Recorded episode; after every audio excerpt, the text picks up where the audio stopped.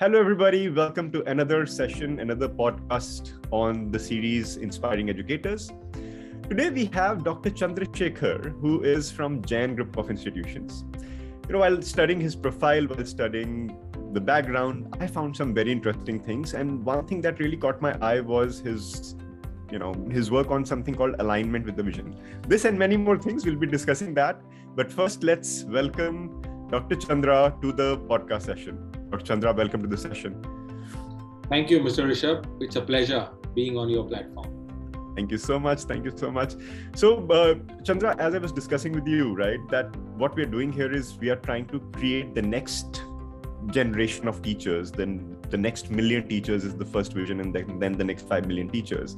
And one thing that I always get to know from the next generations is we would love to know about those education leaders who have really made it big and who have strived hard to reach there.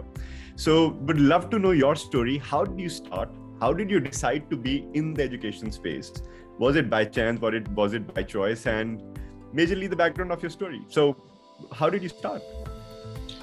Well, uh, like majority of educators in India, I started off by chance. If I have to answer it by you know, one word, it's by chance.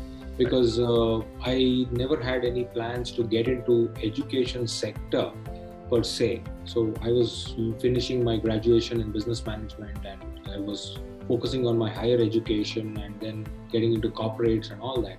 But then, long story short, came into education because I was working during my graduation at the Jain College in Bangalore uh, as an intern. So I was interning with the chairperson there and uh, somehow things led to one another and i was very excited and interested in event management.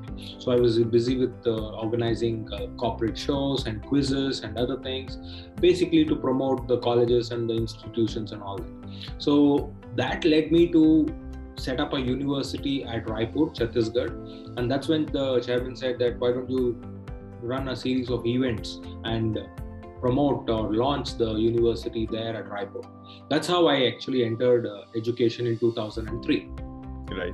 But that was the only chance factor in my life because in six months from there, I made a conscious decision that I'm going to be in education and I'm going to be here forever. And that's how I stayed put in education sector. And now it's 20th year, and I'm glad that I made that choice and decision then superb superb. So what excites you about you know what excites you excites you about education on an everyday basis? I know there's there would be so many things that that have kept you excited over the years but what excites you today uh, on an everyday basis when you get up? What's that one thing which is like that constant motivation that okay let me go ahead and do this today? Well i think uh, it's it's a combination of two factors for me. One is the autonomy and the liberty to kind of uh, play with your ideas and thoughts for collective good of people. So that is one side of the story which kind of excites me. The other one is my team, and my team includes my uh, immediate uh, team members who I work in very closely, plus, of course, the larger team of more than 500 people who I'm involved with across different parts of the country. The, the common uh, point of let's do something meaningful for the benefit of the future generation. So we are all having that great opportunity to mold the character and the uh, culture for the students, and I think that is exciting. So both these factors together make it an exciting journey. Wonderful, wonderful, and I, and I know that you've not just uh, you know. Uh, kept this energy alive for doing things the way they have always been done, but you've also experimented a lot so one thing that I read was you created something called a whole brain school. What was that initiative? If you could share more about that, and where did it get in, eh, you know get inspired from? Well, the inspiration started when I actually went on a, a study tour to South Africa, Johannesburg. Uh, it was an international creativity conference which was uh, conducted by Dr. Kobus Neethling, and I was part of that uh, conference. And that the insights I learned at the conference after listening to a lot of people, scientists and research people, some educators, some leaders, I thought that, you know, as as we say right whatever you do you try to bring it back to your workplace. Yeah. wherever uh, you go you try to connect the cord back to where you come from. So i thought okay this is all great stuff as far as i am concerned but how can i take it to the younger generation that's when i had a detailed discussion with dr kobus at south africa and he's a guy who works with the who's who of south africa right he trains athletes on brain rewiring and all that so i thought if we can do something for the children. That's where the thought of creating a school on this philosophy came in. And uh, then uh, we, one thing led to another, and we came up with uh, building this entire thing in the school in Hyderabad at Kondapur. And that's how we became the country's first whole brain school. Now, for people who want to understand what is a whole brain school, in a layman term, it is simple as a class of 25 people have different intelligences. We know multiple intelligences, but from the teacher's perspective, how can I categorize them? Now, categorizing them on different multiple intelligences is a granular level. But when you do a lesson plan, you need to cater to a macro level. Right. So, uh, we have divided this through the whole brain model into four domains initially, which is your left one, left two, right one, right two, and then further divided them into another four domains, totally eight domains. And you have four on the left side and four on the right side, which kind of brings together the whole thing. What helps the teacher here is he or she can prepare the lesson plan catering to L1 to L4 and R1 to R4. That way, the teacher and the learner are in sync rather than catering to only one side of the brain dominant. So this is in a very common language. So that's what led to the creation of a whole brain school. Beautiful. So I what I hear is that the differentiation is not being done on content, curriculum, and pedagogy. The differentiation is actually being done on the learner's level, and Yes. that really directly impacts their learning, uh, you know, learning outcomes, and it can be seen in their life. Then beautiful. Would love to visit the school sometime and see how it is really implemented uh, in the classroom. Most welcome. Most welcome. In fact, So- my academic director uh, went on to do a research. She was so inspired that she went on to do a research and she has a PhD, uh, Oh. Doctor of Philosophy in the whole brain uh, methodology. Wonderful, wonderful. Would love to discuss more about her as well later, right? Uh, but, but you know, when we are in a school system, we are in an education system where even motivating team members to do what is the minimum viable base, basic viable becomes so difficult sometimes. You're talking about bringing in innovation. You're talk, talking about bringing in new ideas. How do you keep your team's focus aligned to it? Because you know, I know of hundreds and thousands, in fact, hundreds of thousands of schools who struggle in even keeping their teachers motivated to do what is required at a granular level, at a basic level. And you're saying we will bring, we'll go to South Africa, we'll learn a new concept, and we'll make a new school on that, and we'll bring, bring build the team, and we'll run the school. So how do you do that? What's what's the what's the framework that you're using here? Well, I think uh, I kind of disagree with the concept of motivating the teachers. Right. The reason is, as a leader, whoever it is, whether you're a principal or a headmaster or even a HOD, if you are in a leadership position, the way I look at it is you're a problem solver or you are a person who's ready to serve your people, right? Now, if you operate from that mindset, what happens is you're always looking for helping people around you, no matter who they are, where they are, in making their job easier for them. So, if I'm a teacher and uh, my job is to teach in a particular class, as a leader, the leader's job is to ensure that my job is smoother and safer and faster and efficient. Right. Now, if you come with that mindset, then you continue to keep solving the problem. It's like, you know, metaphorically put, you're laying the red carpet. Now, you will be taking care of the surface beneath the red carpet. It is flat. You're going to roll it down. You're going to clean the red carpet. You make sure that nobody will trip and fall. If you are facilitating to that level, people will automatically deem it a proud moment to walk on the red carpet, isn't it? So that is the nature with which we need to operate in any organization, and more so in a school because here emotions run very high on a daily basis because there are children, there are different people, and a lot of emotions are at stake. Now, if you operate at this level, now coming back to the question of why do I have to motivate? because when i make it very conducive for them the motivation is already there because they are there to do their job and they will do it. Now talk about innovation. When they are doing the job in a more effective manner human nature always wants to strive for a better way to do it. Absolutely. That is the human nature of it. Now when they are already doing something the question comes to their mind sooner than later is what next?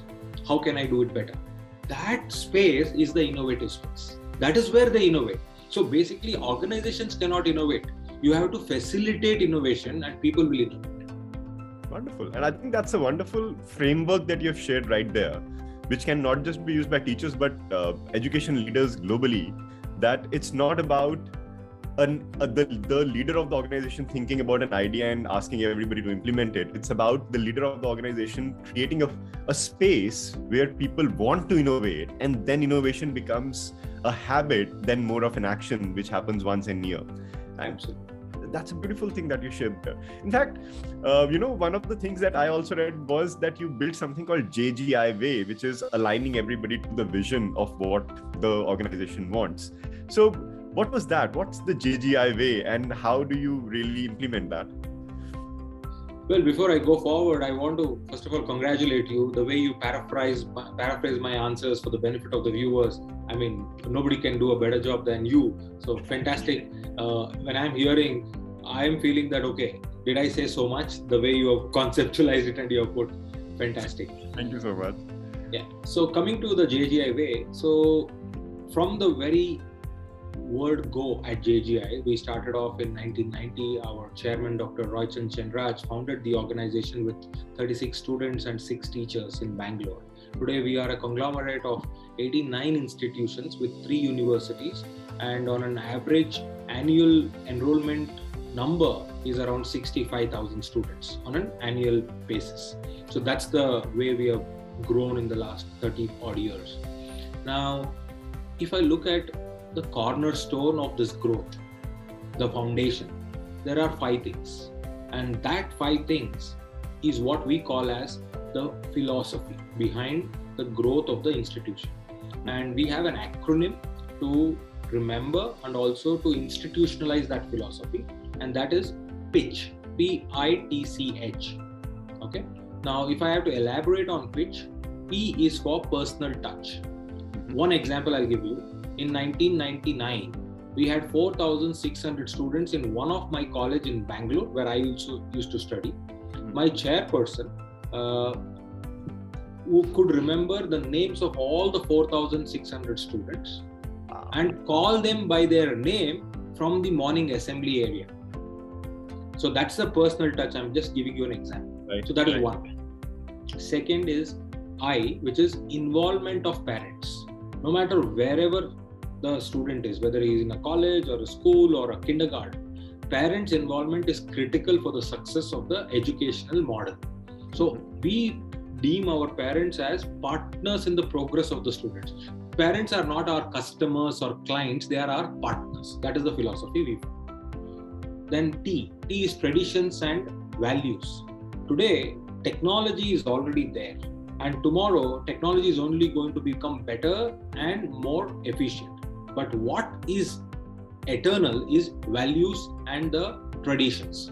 Now that is where we become different than any other country in the world whether it is us or europe or australia or anyone. They look up to india for the spiritual capital. So right. traditions and values are integrated and well uh, you know uh, aligned to the whole way of doing things. So that is the third one. C is the crux of the whole thing which is child centric curriculum we if we have any doubts why do we run a college? Why do we run a school? Why do we run a university? It's not for money it's not for fame it's not for popularity or it's not for a business or survival. It is because there is a student who needs education and that's why we exist. Which means child centric curriculum is absolutely important and center of our operations. So that is c.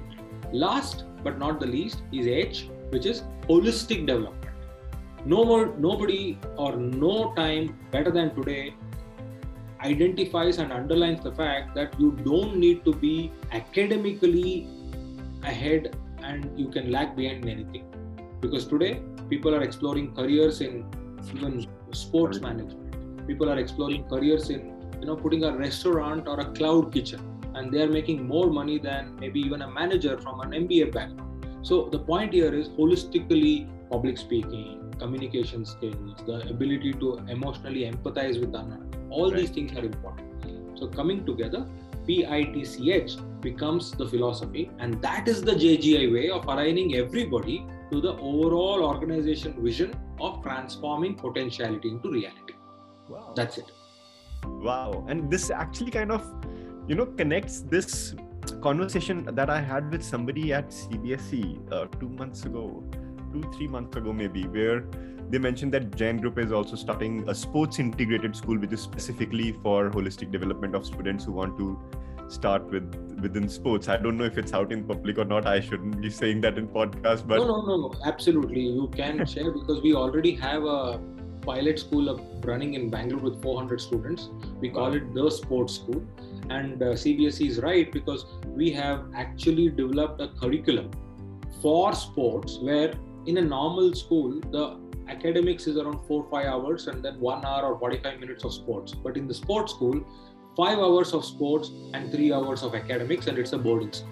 That's the model we have built. So I think I've, I've, uh, whom I met was Dr. Lakshmi, uh, uh, who is uh, who mentioned that at uh, you know, and again very inspirational person. you know, again had a very good discussion with her. But coming back to Jain Group and your work today, you know, so having that vision, pitch I think I'm going to pitch the pitch to many people uh, going forward. But what one thing I still want to understand is how do you manage the challenges? Because the challenges are continuously evolving. I think the challenges that uh, we all in the education community faced three years ago, you know, what we call as pre-COVID and now during COVID and then post-COVID. The three years, the challenges that schools have faced are entirely different, right? Uh, how are you managing that and what's the major difference that you see in the challenges that you have seen and how you're managing them well i think uh, see challenges as you rightly put it they are continuously evolving and they are perennial they are never going to end i mean nobody can sit and claim that today i have completed all my uh, challenges and there are no more issues to solve it's never going to happen right. but what is true is we being ready to face any challenges. Now, getting ready is where we lose a lot of time. Staying ready and getting ready may sound very simple, but there is a world of difference between staying ready and getting ready. Right. You cannot, you cannot at any given point of time wait for the issue to blow up in your face and then you will say what to do next. Yeah. yeah. But the best way to do that is always stay grounded listen to feedback, look at what is happening, and let me tell you, leadership or education is more of a common sense approach than any kind of a qualification. I have always understood that. For example, let me give you an example. Yesterday, with great pomp and show, we opened schools in Telangana. Right now, the minute we opened, some of our schools started getting feedback that parents are not ready to send the children because of the heat wave going on. Mm-hmm. Now, COVID wave is over, the heat wave is on. Yeah. Okay. And to make to make matters worse, the government officials started giving a GO, the government order by late afternoon, which says that you know the schools should be forced to run half a day for the next one week. Okay. Okay. Now, if you look at logic, we cannot run a half a day school when the heat wave is going on because that means by 12.30 you have to put the child in the bus which is the peak of the heat yeah absolutely. The, the child is better off staying inside the school till yep. 4 o'clock than going out in the sun at 12 o'clock. Absolutely. Okay so now what we did we spoke to the parents. We got the government order. We spoke to the parents. They said okay the school is officially running only half a day but the child is going to be in the school till 3 o'clock. Are you okay with it? Hmm. The parents said yes. So now we are managing the government saying we are running half day school. But on voluntary basis, the children are staying back. We can't push the child out. So the child is going to continue be, to be there till 3 o'clock. I'm just giving you a simple example as to how challenges keep coming up. Absolutely. But you need to stay ready to handle them. And again, teamwork, common sense, presence of mind, and collaboration becomes important. Now, if I tell this to my parent and my parents say, no, no, you follow the order blindly, then this whole approach of solving the problem will go to yeah. I think I think what you mentioned also lies somewhere in the trust that you develop with all the stakeholders, right? Absolutely. Uh, you know, the parents and the teachers would collaborate only when they see that uh, the common sense that the management is using or the leadership is using is for everybody's benefit is not for the management's benefit and that that trust has to be developed over time it cannot it's not a one day or a one action uh, you know uh, what do you say work it has to be a gradual development of that structure and i think that's that's what i see when you're talking and I think what you have done beautifully is you have taken a proactive approach to build the trust instead of being reactive whenever problems come. And then really uh, you you stand strong when the problems come because then it's all about working together and solving it. Then managing all the stakeholders and first convincing them, guys, we should be doing this because, and that work has been done when the fire was not there. The moment the fire came, everybody started working on just you know getting the fire off. So very beautiful, very very beautiful. Now, you know, another thing that I would love to have your perspective on is, uh, you know, the quality of teachers. And I know that Jain Group has been working on quality of teachers for the longest time possible. I'm talking more from a global, uh, you know, perspective. Uh, almost everybody, all every government around the world is struggling with, uh, you know, shortage of quality teachers, skilled teacher shortages, something that everybody's talking about. It's not a teacher shortage. There are enough teachers available. It's a skilled teacher shortage that which is a bigger problem. United Nations World Bank reports they say that uh, currently there are around 70 million teachers globally, but the way teachers are retiring, you know, and the way new newer generations are not coming towards teaching, there's a need of additional 70 million teachers in the next five to seven years, and nowhere in the world uh, we have a, a you know.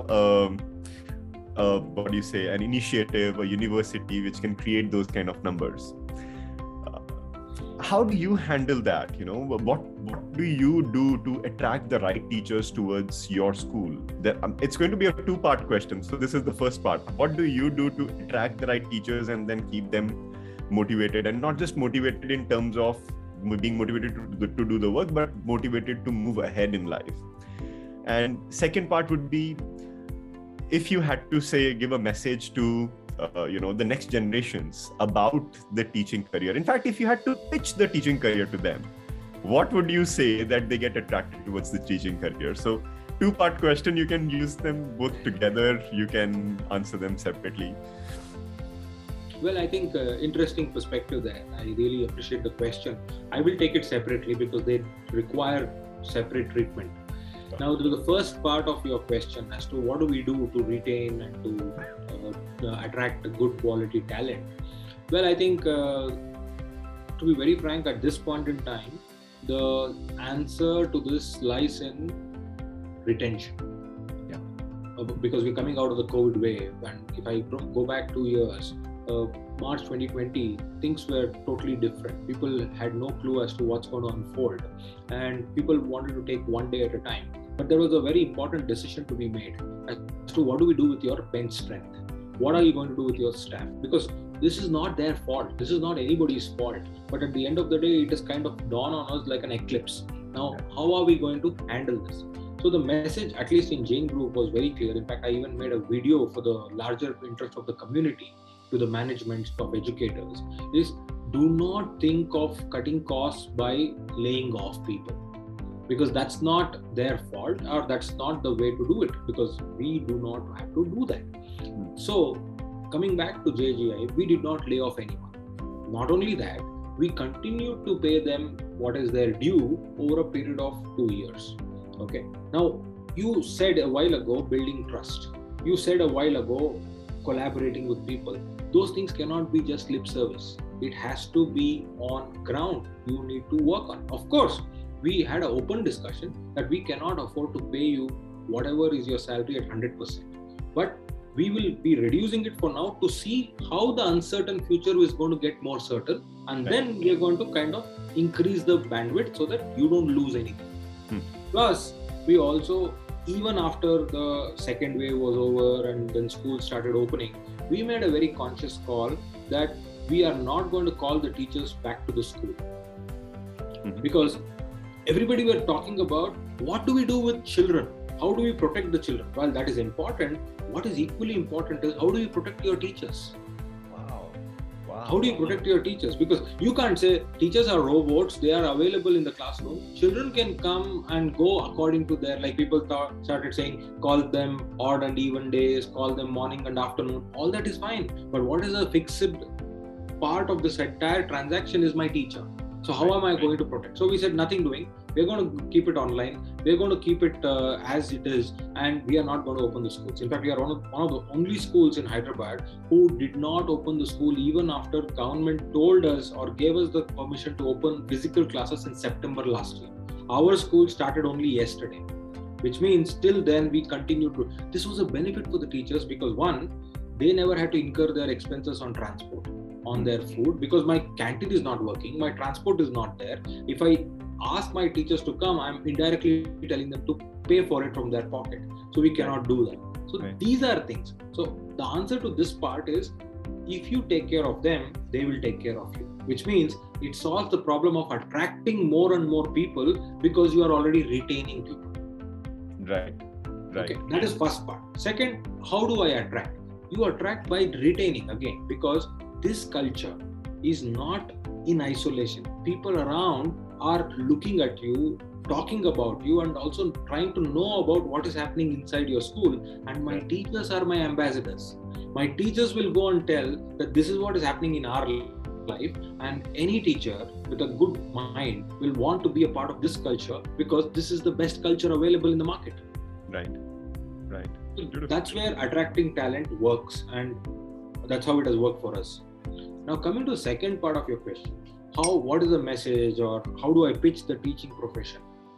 Well i think today if i have to really do a pitch to the potential uh, candidates there to take up teaching as a job i will only give it as one line message. If it is to be it is up to me. Gandhiji said be the change you want to see around in the world right. but if you want to be the change it is up to you. Okay? All of us you look you take anybody who is the, above the age of 30 we all have regrets. We all have regrets. Uh, we want something better could could have happened in our life. Somebody would have told us this is the way to go about life or to invest or to read or to learn or to enjoy whatever it is. Now will you just take that to your grave with you as regret or will you use the remaining part of your life to do some change so that others don't have to regret. That is where I say, if it is to be, it is up to me. You can be anything, you can still be a teacher. You don't need a BA to be a teacher. That is a wrong conception. Even a vegetable vendor can become a great teacher to handle finances, supply chain management, uh, you know, understanding common sense of which product to be put forward, which vegetable will sell in which day.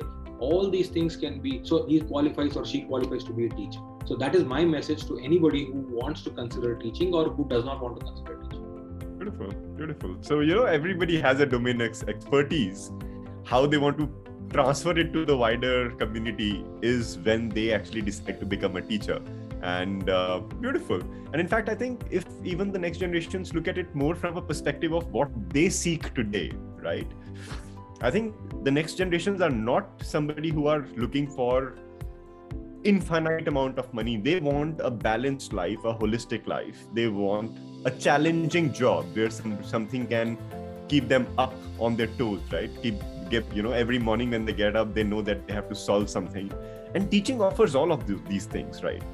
It gives Absolutely. you. If I have to add, the generation now, you call them Generation Z or Generation Y, whatever you want to call them they want knowledge i mean let, just look around right your youtube your whatsapp is a potential university today you want anything you go to youtube and you learn which means there is the thirst for learning already there and youtube also gives you the answer for how to teach.